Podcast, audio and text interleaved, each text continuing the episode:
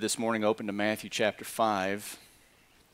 This morning we're going to continue where we left off last week, dealing with the seventh commandment and adultery. And I commend those of you who made it back this week. It seems like I thinned the herd out a little bit from last week, um, dealing with the first portion there I'm dealing with um, adultery and, and the, uh, breaking the seventh commandment. But the, um, this time Jesus is going to tackle this I- issue within the context of marriage. We have a lot of ground to cover. Uh, we're only going to cover two verses in Matthew 5, but we're going to cover a lot of other portions of Scripture in, the context of dealing with this issue. So let's just get right to our Matthew text this morning. Look with me there in Matthew chapter 5, there beginning in verse 31. Jesus continued teaching. He said, It was said, Whoever sends his wife away, let him give her a certificate of divorce. So, this is what was said. This is what the ancients would have been saying.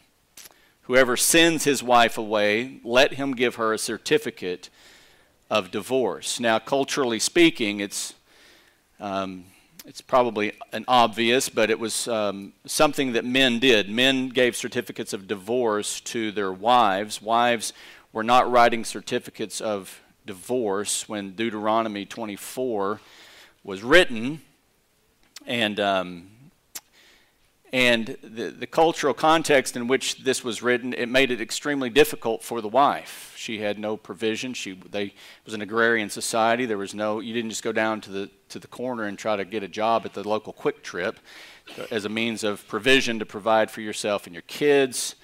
Um, and so, oftentimes, if a man wrote his wife a certificate of divorce and, and pushed her thus outside of his house, um, it led her to another man's arms. And so she would probably seek to be remarried. And so within that certificate of divorce, um, it was an assumed thing that that the woman, when she left that home, and probably assumed as well for the man, that both of them would be getting remarried within that cultural context. Just keep that as a backdrop. We're going to pull in some other passages to ferret that issue out. So, whoever sends his wife away, let him give her a certificate of divorce. But I say to you that everyone who divorces his wife, except for the reason of unchastity, makes her commit adultery. And whoever marries a divorced woman commits adultery.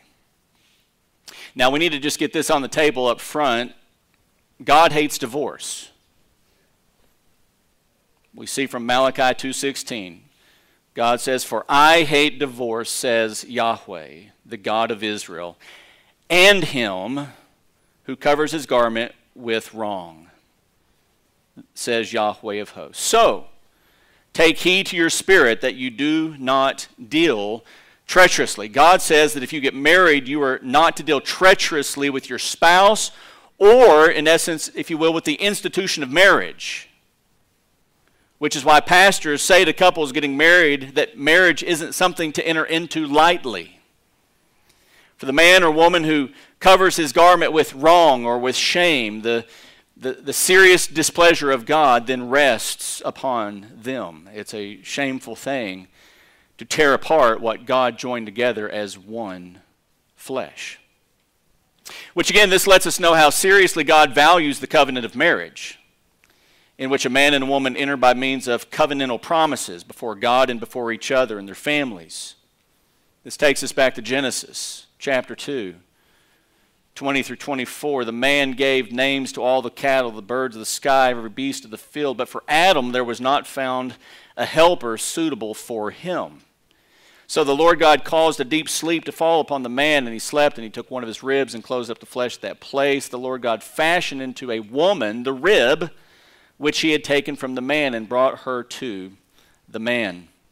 The man said, This is now bone of my bones and flesh of my flesh. She shall be called woman because she was taken out of man. For this reason, a man leaves his father and mother and be joined to his wife, and they shall become one flesh. It's this one flesh union that in the very beginning with Adam and Eve, the, the original intent of God was a one flesh union. Bone of bone, flesh of flesh, the two become one. Sometimes we still live today as though we're two, but from God's perspective, we really need to understand the importance that He places on marriage and the fact that when a man takes a wife, they, they leave and they cleave, they shall become one flesh. And this is why pastors also say, What God has joined together, let what? No man put asunder, let no man separate. Divorce separates this one flesh, original, creative intention of God in marriage. In God's eyes, when a man and his bride get married, they are seen as inseparable for life. Death is that which is to part them. And when you deal treacherously with the wife of your youth or with the husband of your youth in such a way so that it leads to divorce, you have acted violently against God's created order, tearing apart a one flesh union and thus incurring great displeasure from the Almighty. It was my, my granddad, Bailey Averett, who once told me that with divorce, the bleeding never stops. And as a child of divorce, I've observed that true statement in my own life. The bleeding never stops. When you pull apart what God brought together as one flesh and you tear that one flesh apart, I think truly there is a bleeding that never stops, indeed. And in our two verses, these two little verses we have this morning, we see that Jesus is speaking to this matter of divorce in a way that lets us know that divorce was something that, unfortunately, and it is unfortunate, but unfortunately, it was something that was happening. But that was not permissible in accordance with God's law. Look again at verse 31 it was said, Whoever sends his wife away, let him give her a certificate of divorce. Jesus is just simply stating or restating this normal cultural tradition of divorce as practiced in the Jewish community, that of Israel, that of giving this certificate of divorce. And here, in a much more condensed version of this, he's restating what was first stated in Deuteronomy 24. And if you look through the, the Pentateuch, the first five books of the Old Testament, this is practically one of the only places that you see anything in there with regard to divorce. Notice Deuteronomy 24. Let's look at this together because this would be the place from which Jesus is, is, is speaking. He says, Deuteronomy, Deuteronomy, Moses writes this If a man takes a wife and marries her, and it happens that she finds no favor in his eyes because he has found some indecency in her, and he writes her a certificate of divorce, and this is where Jesus pulls in this certificate of divorce, and puts it in her hand and sends her out from his house. Verse 2 And she goes out of his house and becomes another man's wife. And if the latter husband turns against her and writes her a certificate of divorce and puts it in her hand and sends her out of his house, or if the latter husband dies, who took her to be his wife. Then her former husband, who sent her away, is not allowed to take her again to be his wife, since she has been defiled. For that is an abomination before Yahweh, and you shall not bring sin on the land which Yahweh your God gives you as an inheritance. So we see in this text in Deuteronomy, and we know from Jewish history, that the issue here is dealing with this phrase of what it means as it says, quote, because he has found some indecency in her. You know, what does that mean? Well, we know from Jewish history that there were two schools of thought that developed from this passage in Deuteronomy. One was referred to as the school of Hillel, and one was the school of Shammai. And the school of Hillel took a very liberal and a very broad interpretation of this idea that she finds no favor in his eyes, and in essence turned this passage into um, a context in which a man could divorce his wife pretty much for any reason. Now, in our culture, we have a no cause divorce. It wasn't quite that simple, but it was almost that simple. If the wife uh, burned his breakfast toast and he finds no favor in her eyes because she's not a good cook, then he would place a certificate of divorce in her hand and send her out from his house. And so there was a development within the Jewish culture uh, from the school of Hillel that made divorce a very easy thing to enter into. A very easy way in which to render apart that one flesh union that God had joined together.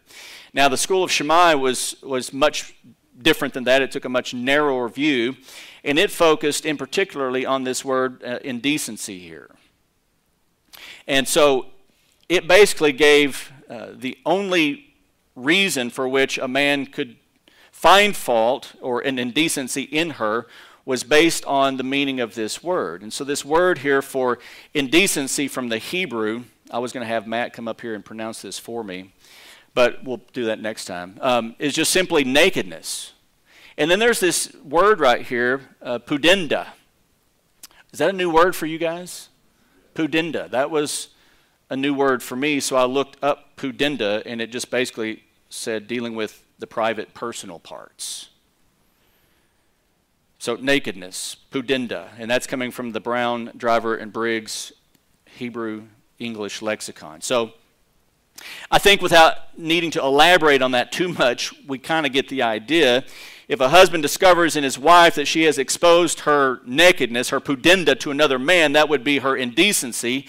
And it was for that reason, according to Deuteronomy 24 1 through 4, that men were writing certificates of divorce and sending them out of her house. The school of Shammai was very narrow in their interpretation of that and said basically, in essence, adultery or fornication or some sexual sin likened unto that, uh, uh prostitution, would be cause to send her out of his house. Now, you may recall this is what Joseph thought he had discovered in Mary.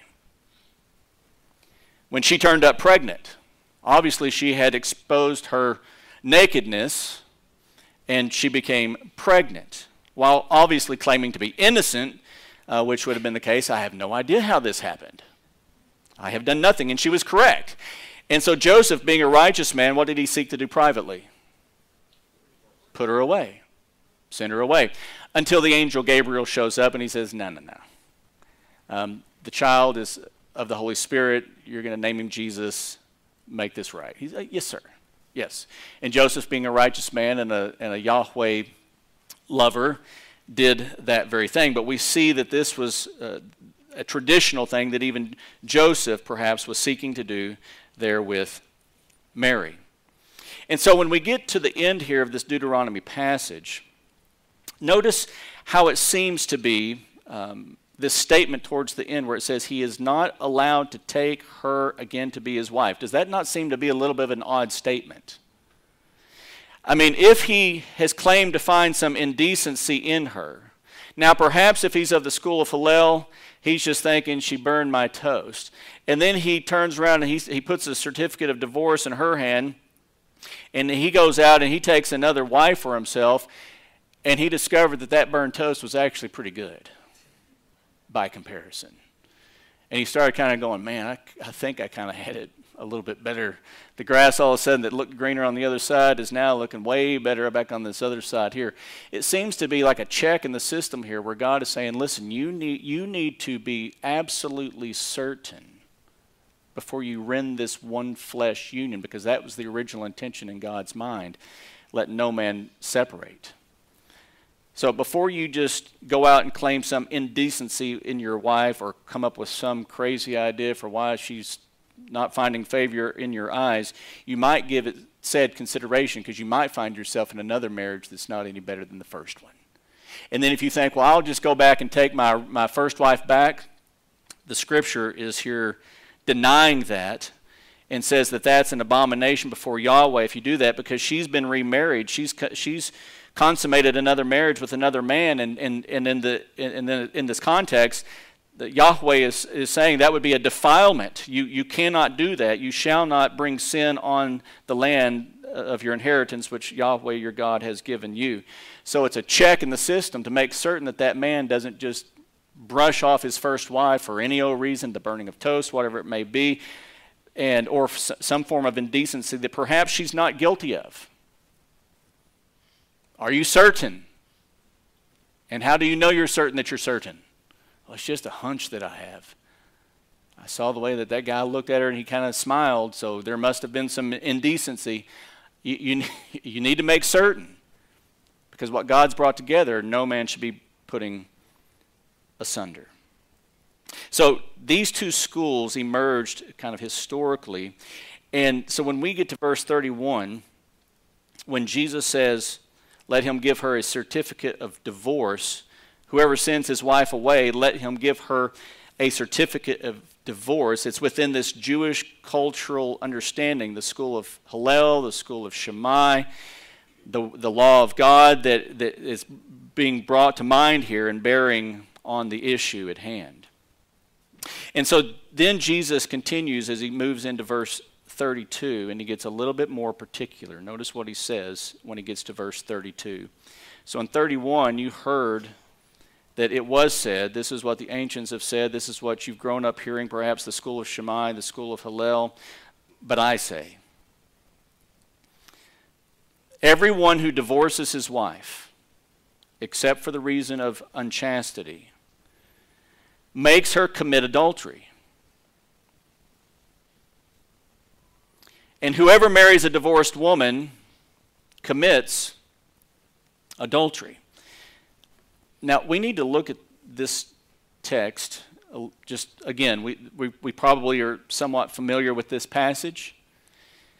And perhaps we've looked at this passage and understood this passage to, to, to mean, um, and this is what we, I typically hear, is that divorce is never allowed for anybody except if one of the partners commits some form of sexual sin, right? Isn't that what you've probably heard? I want you to look at this text again. And we need to keep in mind that this is in the context of Jesus dealing with adultery in a broader sense, the seventh commandment Thou shalt not commit adultery. Okay? So, for, for the time being, what I want to do is I want us to take this clause right here, except for the reason of unchastity. It's, it's inserted here, so the sentence makes sense even if we just kind of pull this out and then we'll go back and reinsert this. But let's read this passage this way. But I say to you that everyone who divorces his wife makes her commit adultery.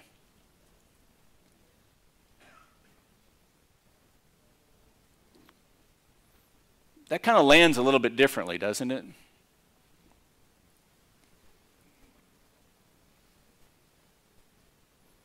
Unless, of course, except she's already committed adultery. I say to you that everyone who divorces his wife, unless she's already committed adultery, makes her commit adultery. And whoever marries a divorced woman commits adultery. Seems to land just a little bit differently than perhaps the way we've traditionally been accepting of this passage. And a lot of it falls on this verb makes. So I say to you that everyone who divorces his wife, unless, of course, except she's already committed adultery, unchastity, makes her commit adultery. So if you get divorced from your wife for any other reason than her committing adultery, you're making her commit adultery. So, to the school of Hillel, you say you're going to go and you're going to divorce your wife because she burned your toast, you're making her commit adultery. And the law of God says, Thou shalt not commit adultery. And then whoever marries this divorced woman contextually, it could just be this this, this wife, and whoever marries her, so it's going to be another man, commits adultery. And the seventh commandment of God says, Thou shalt not commit adultery. So it seems that what Jesus is saying here is that divorce is strictly forbidden based on the seventh commandment alone.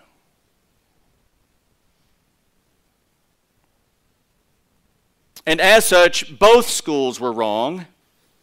After all, thou shalt not commit adultery. And no matter the reason for divorce, it will ultimately, at some point, lead to adultery. And in that divorce makes a divorced person an adulterer based on the fact, especially in this culture, that remarriage would be a given. Jesus shows that no one gets out of marriage without being in violation of the seventh commandment. No one. And we know that if you've broken one of God's laws, you've broken all of his laws. In essence, that kind of righteousness isn't enough to merit your own entrance into Jesus' kingdom. He's continually going to show them that they need a righteousness that comes from outside of themselves. So, in essence, to the people that Jesus was talking to there on that sermon on, the, on that mount, more than likely there was a good cadre of them who just realized that they were guilty of adultery and thus in need of forgiveness of sins and thus in need of repentance.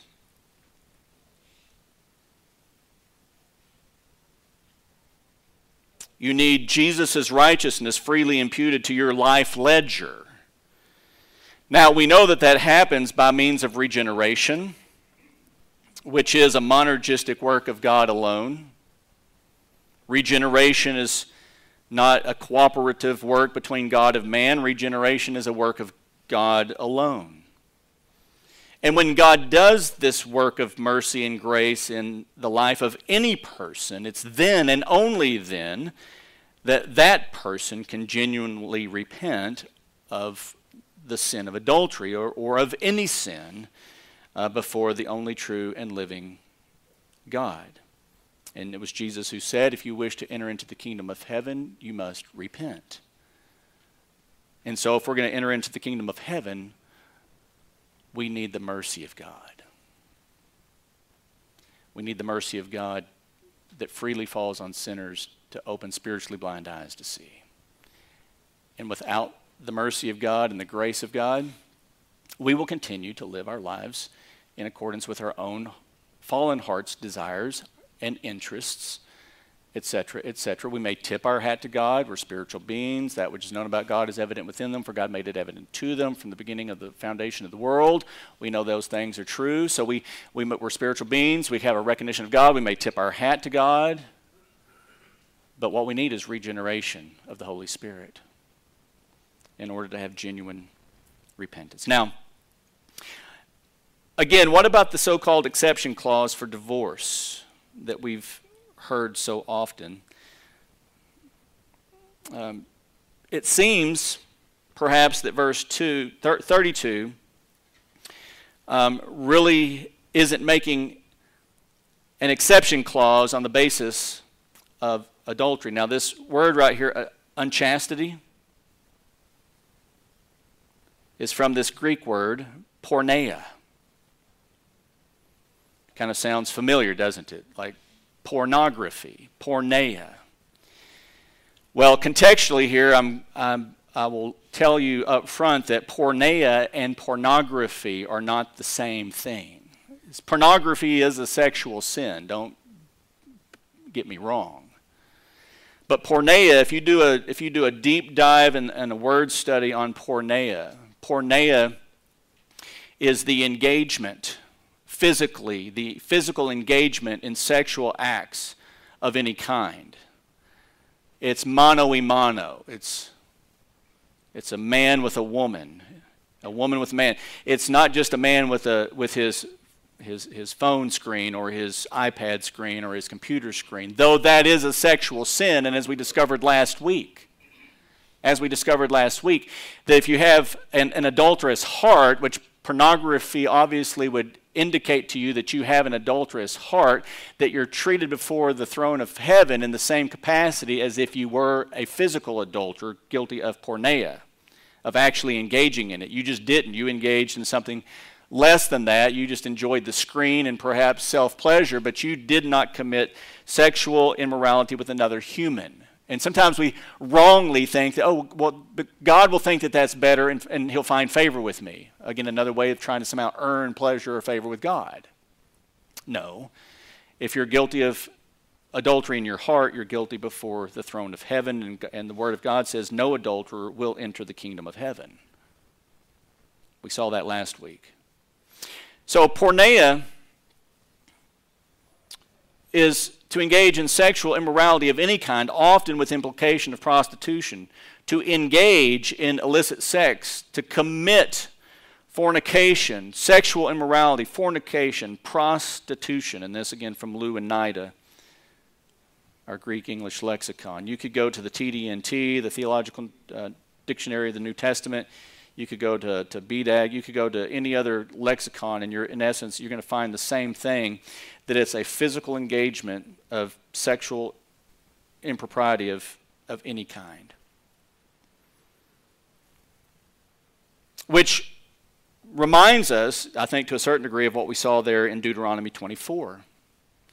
The uncovering of, of nakedness is a physical act of sexual sin. Now, there's another passage of Scripture that Jesus teaches on this that I want to bring to our attention uh, and this is going to be later in Matthew, where it's a much more expanded version of what we're dealing with in Matthew chapter 5 and Matthew chapter 19. And I'm sorry that it's really small here. I just didn't, I just wanted to kind of keep it all visually on one page together, if at all possible. So I did. So um, you may need to look in your copy of the Word of God perhaps to better see this a little bit. But in Matthew 19, and one of the things that I want you to notice is going to be right here in verse 8 where it says here in verse 8, he said to them, because of, well, in 7, Moses commanded, give her this, here's the certificate of divorce. But he said to them, because of your hardness of heart, Moses permitted you to divorce your wives. But, this piece right here, but, from the beginning, it, wa- it has not been this way. This was not God's original intention for the uh, the union of marriage. It was a lifetime partnership. It was a one flesh union that no man was to tear apart. Notice what is said in Matthew 19. Some Pharisees came to Jesus, testing him and asking, Is it lawful for a man to divorce his wife for any reason at all? School of Hillel. And he answered and said, Have you not read that he who created them from the beginning made them male and female and said, for this reason, a man shall leave his father and mother and be joined to his wife, and the two become one flesh. So they are no longer two, no longer two, but one flesh. What therefore God has joined together, Jesus said, let no man separate. So, in answering their question, is it lawful for a man to divorce his wife for any reason at all? Jesus says no. Absolutely not. From the beginning, it's a one flesh union. No one should separate that. Divorce not allowed. They said to him, Why then did Moses, in verse 7, command to give her a certificate of divorce and send her away? He said to them, Because of your hardness of heart, because of your sinful heart, Moses permitted you to divorce your wives. But from the beginning, it has not been this way. And I say to you, and this is where we get a connection with our Matthew 5 passage Whoever divorces his wife, and here's that same phrase right here, except for immorality, and marries another woman, commits adultery. The disciple said to him, If the relationship of a man with his wife is like this, then it is better not to marry. I think the disciples had a pretty good understanding of the severity of the one flesh union in which there's no out for Well, there actually is going to be one that the Apostle Paul is going to give. We're going to see in 1 Corinthians 7, and that's just simply if an unbeliever abandons the marriage. If you marry an un, if a Christian marries an unbeliever, perhaps they didn't realize it at the time, they didn't do their due diligence or whatever, but they discover in the course of time that, that they did not marry a believer, and this unbeliever decides to leave that marriage and abandon it. The Apostle Paul in 1 Corinthians 7, when giving teaching with regard to what the Lord said on marriage, he says, let the unbeliever go. That's going to be the really the only exception clause that I think we can actually see clearly articulated in the scriptures. The disciples get it. It's better not to marry then. And Jesus, notice this, verse 11, but he said to them, Not all men can accept this statement. That's a hard statement, is it not? You marry a gal, you do not dishonor the, the institution of marriage that God has put in place because it will be a, a violation of the seventh commandment Thou shalt not commit adultery. And if you marry another woman, you commit adultery. But I was the innocent party. She committed adultery. That's right. And so what did we see in Matthew 5:32? Except for the reason of sexual sin, if, if a husband divorces his wife, he makes her commit adultery unless she's already committed adultery. You can't make her commit adultery, she's already committed adultery. And so if she's already committed adultery, you're not making her commit adultery. But if she hasn't committed adultery, she just burned your toast, you're going to make her commit adultery because she's going to get married again. And anybody who marries that woman, it's probably this maybe another divorced woman, it's going to be this guy, you're committing adultery. And Jesus says right here, this is a little bit of a condensed version of this, except for immorality. Whoever divorces his wife, so this man who divorces his wife and he marries another woman, that man commits adultery. But I was the innocent party. It doesn't matter. From the beginning, it was a one flesh union. Let no man separate. Genesis 2 right here. You become one flesh. And then there's this really difficult portion right here in verse 12. I, am going to probably have Matt preach on this one. There are eunuchs who were born that way from their mother's womb, and there were eunuchs who were made eunuchs by men, and there are also eunuchs who made themselves eunuchs for the sake of the kingdom. So if you can't if um, I think this goes into the area, well, I was, I'm, I'm born a man and I was born to have sex with a woman. God made me this way. I can't do anything about it. I'm going to I'm going to end up committing adultery and fornication. Well, then you might just need to do something like this. Seems to be what the scriptures might be saying. Uh, last week, Jesus said, listen, if you're caught in adultery, take it so seriously that you would do what? You would pluck out, rip out your eye or cut off your hand. Well, here the suggestion might be uh, a, a little bit different, but nonetheless, take serious measures to put this in check. What does the seventh commandment say? Thou shalt not commit adultery. And it seems from the teaching of Scripture and from Jesus himself that divorce, there's no, there's no way of getting out of divorce without committing adultery. And you're saying, well, what if you get divorced what if you get divorced and you stay single? And you don't consummate another marriage? And you were the innocent party? Well, what, did, what does God say? Well, notice how Paul kind of gives some interpretation to what Jesus has to say in 1 Corinthians 7. But to the married I give instruction, not I, but who?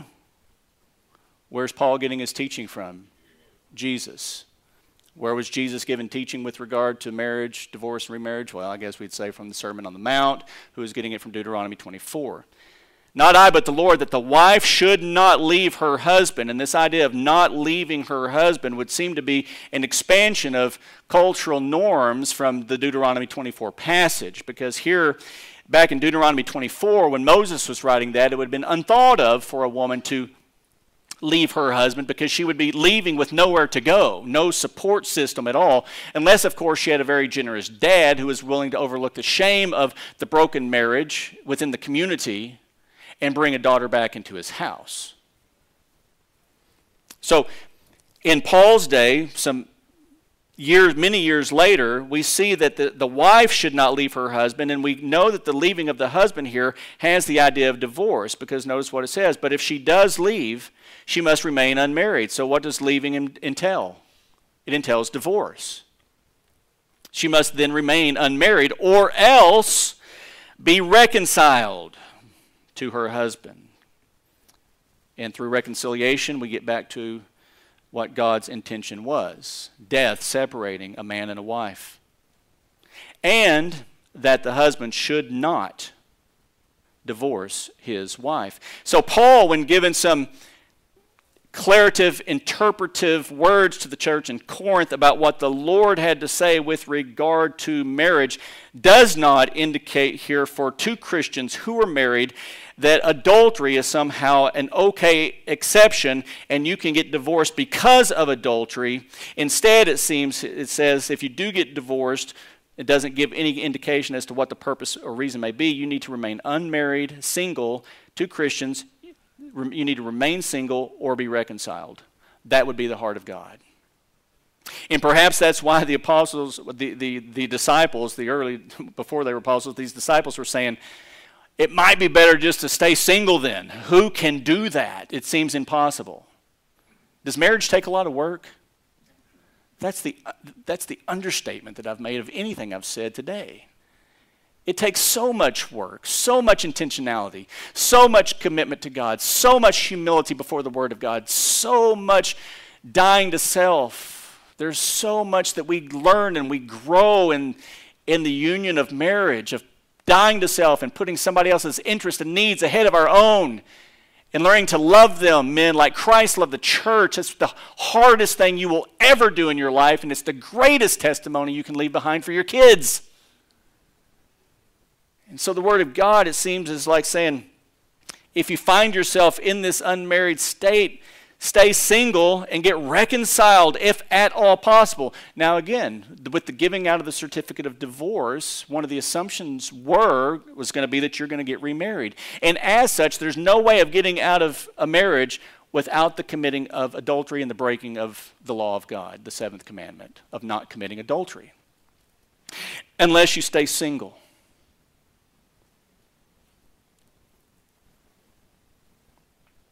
And seek reconciliation. That takes more humility than most people are able to muster. And I wanted to, do I have time? Barely. I want to throw this passage in here too. This is, so here we got 1 Corinthians 7 10 through 11. We're just going back a little bit. 1 Corinthians 7 1 through 5. I feel like we just, we, we need to hear this. Now, concerning the things about which you wrote, it is good for a man not to touch a woman. And that seems to be a euphemism for having sexual intercourse with a woman. But because of immoralities, each man is to have his own wife, and each woman is to have her own husband.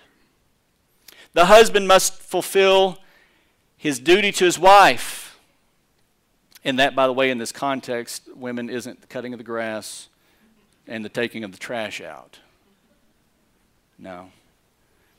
And likewise, also the wife to her husband.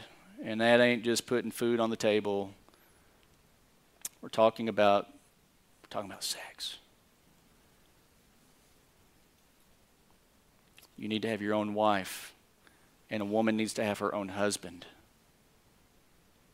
And there are physical, sexual, let's call them duties here. I kind of tend to think of them as delights, but I guess it could perhaps fall into the case of a duty. And even if it does fall into the case of a duty, it's still biblically a duty.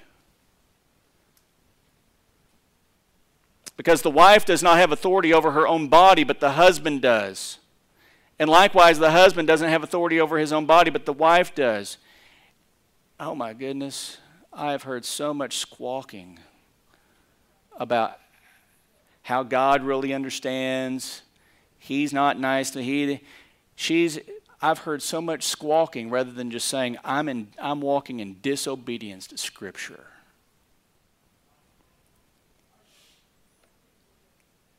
cookies on the bottom shelf. Stop depriving one another, and that would be of sexual pleasure. Stop it. Except by agreement for a time so that you may be devoted devote yourselves to prayer. And I'm here to tell you there's not too many people that can pray that long. I mean, in all honesty, I mean, some guy saying, I hadn't had sex with my wife in a month. I'm like, you mean she's still in the prayer closet? A month later, she hadn't come out of the prayer closet?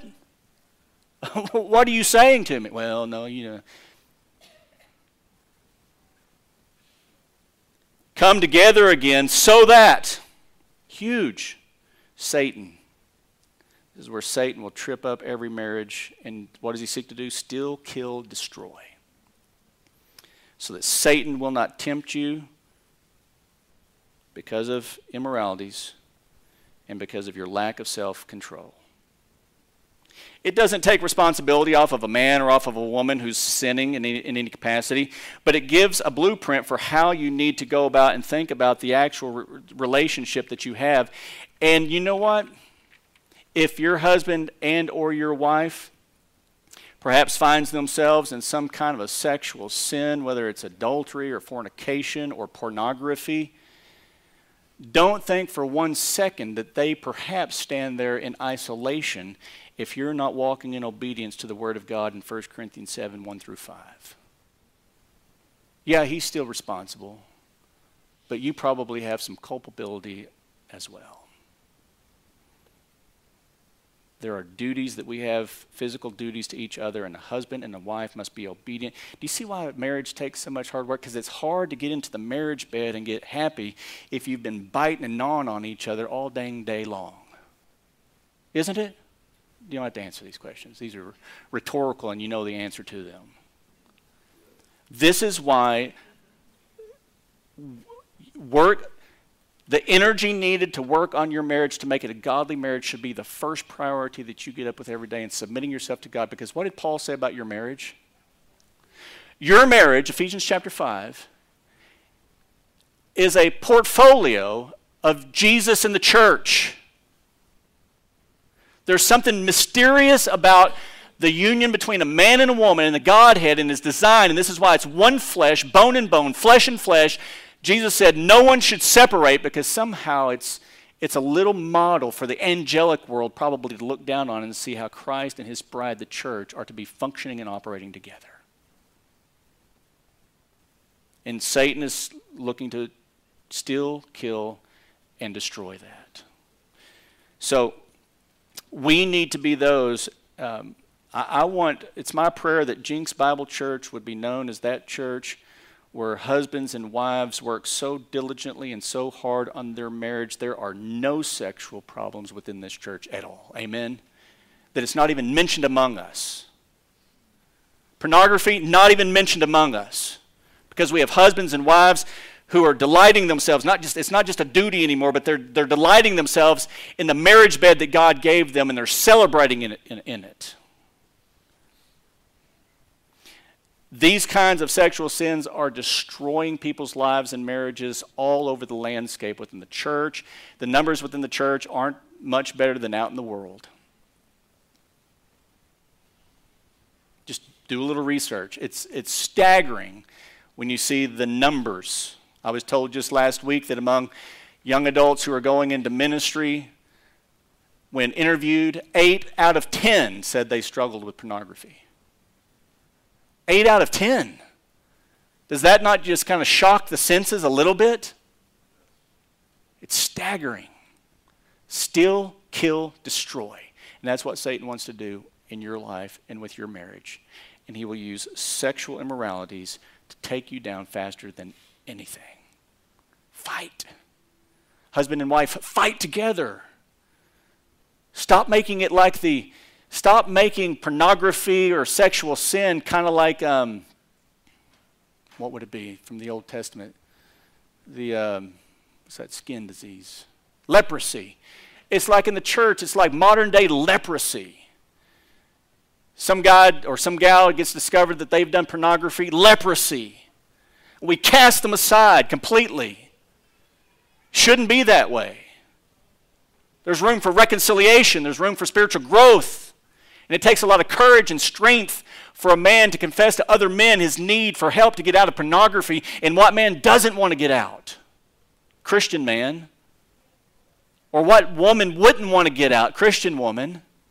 What husband and wife, Christian husband and wife, wouldn't want to have a God honoring marriage bed to the glory of God to where any and all sexual sins were vanquished from their, from their union?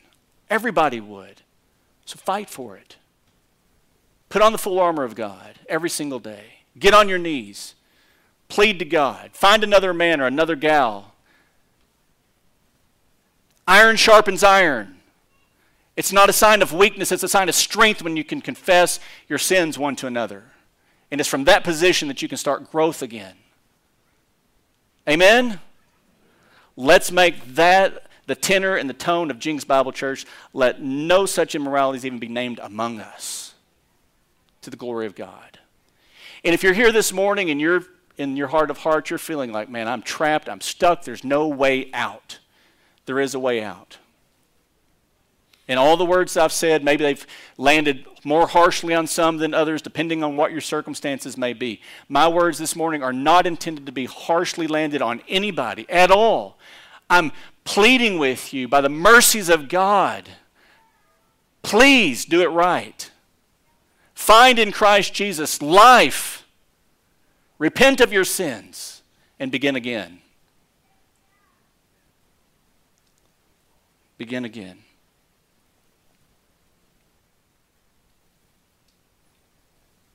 Man, I feel like I need a part two on this, but I can't do that.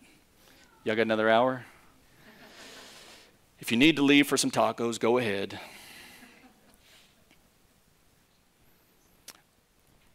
One last question I think I need to answer for us this morning, and there's going to be some questions that you have in your mind that I, I'm probably not answering. You're always welcome to send me an email, text message, phone call. We go get coffee. We can talk about. I, I, this is what I. I love talking shop. I love talking about the Word of God and helping people need it into their lives. That's what I do.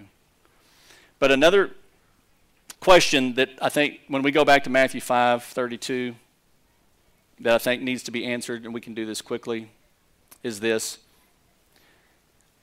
when this individual, this everyone here, this man who divorces his wife, unless she's already committed adultery, then he's making her commit adultery, and then when he goes out and gets remarried or some other man marries her, they're committing adultery, the violation of the seventh commandment.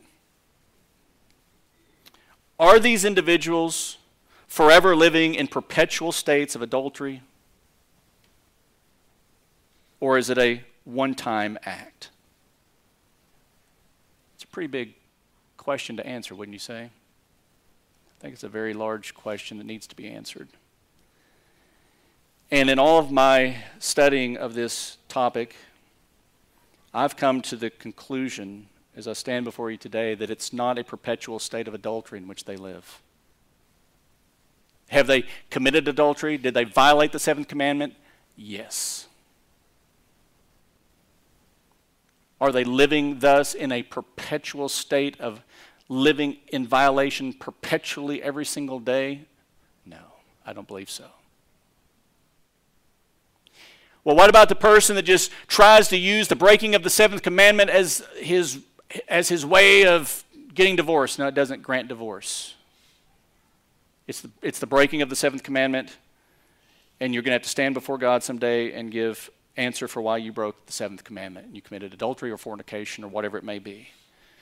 I do not believe that this leaves a man or a woman, this woman right here, perhaps she got put out for unchastity and she was actually innocent. She wasn't guilty of the crime that the man was claiming her to be. Uh, but nonetheless, whenever he divorces her, it's going to make her commit adultery because in God's eyes she was one flesh with another man, and now she becomes one flesh with another one. She adulterated that relationship. Not maybe you say, well, not by choice. It doesn't matter if it's by choice. God doesn't care. You violated the seventh commandment. She's an adulterer. But at the same time, it's not a perpetual state of living in adultery. It's a one-time act, and so she asks God to forgive her for not being able, through all the efforts and energies and, and, and everything she tried to stay in that marriage, it wasn't she wasn't able to stay there there. He handed her a certificate of divorce, sent her out. She had a need to provide for herself and for her family. She remarried another man. She thus committed adultery. She asked God to forgive her for that adultery. And then she lives before God to make that relationship a, a relationship that would glorify and honor God as long as she has breath in her lungs. Same would go true for a man. Are you following me? Is divorce in any capacity, the only one I didn't show us was that 1 Corinthians 7. You can go and look there about the, the, the abandonment of the unbeliever. But for believers, there is no out for marriage. If you get out, it's in violation of the seventh commandment, and no matter how you slice it, you're going to be an adulterer unless the two of you stay single and you seek God and you humble yourselves and you get reconciled to the glory of God. This, church, is how serious God takes the union of marriage. And the application of the seventh commandment, thou shalt not commit adultery, and its application within the context of marriage, divorce, and thus remarriage. Might we strive with every ounce of energy we have to glorify God through our life and through our marriages. Amen? And singles, before you get married, you might consider, guys, hey, maybe that life of the eunuch might be better. And if you need some help with that, no, I'm just kidding. Um, but take marriage seriously. Don't enter into that thing lightly. Amen? Let's pray. Father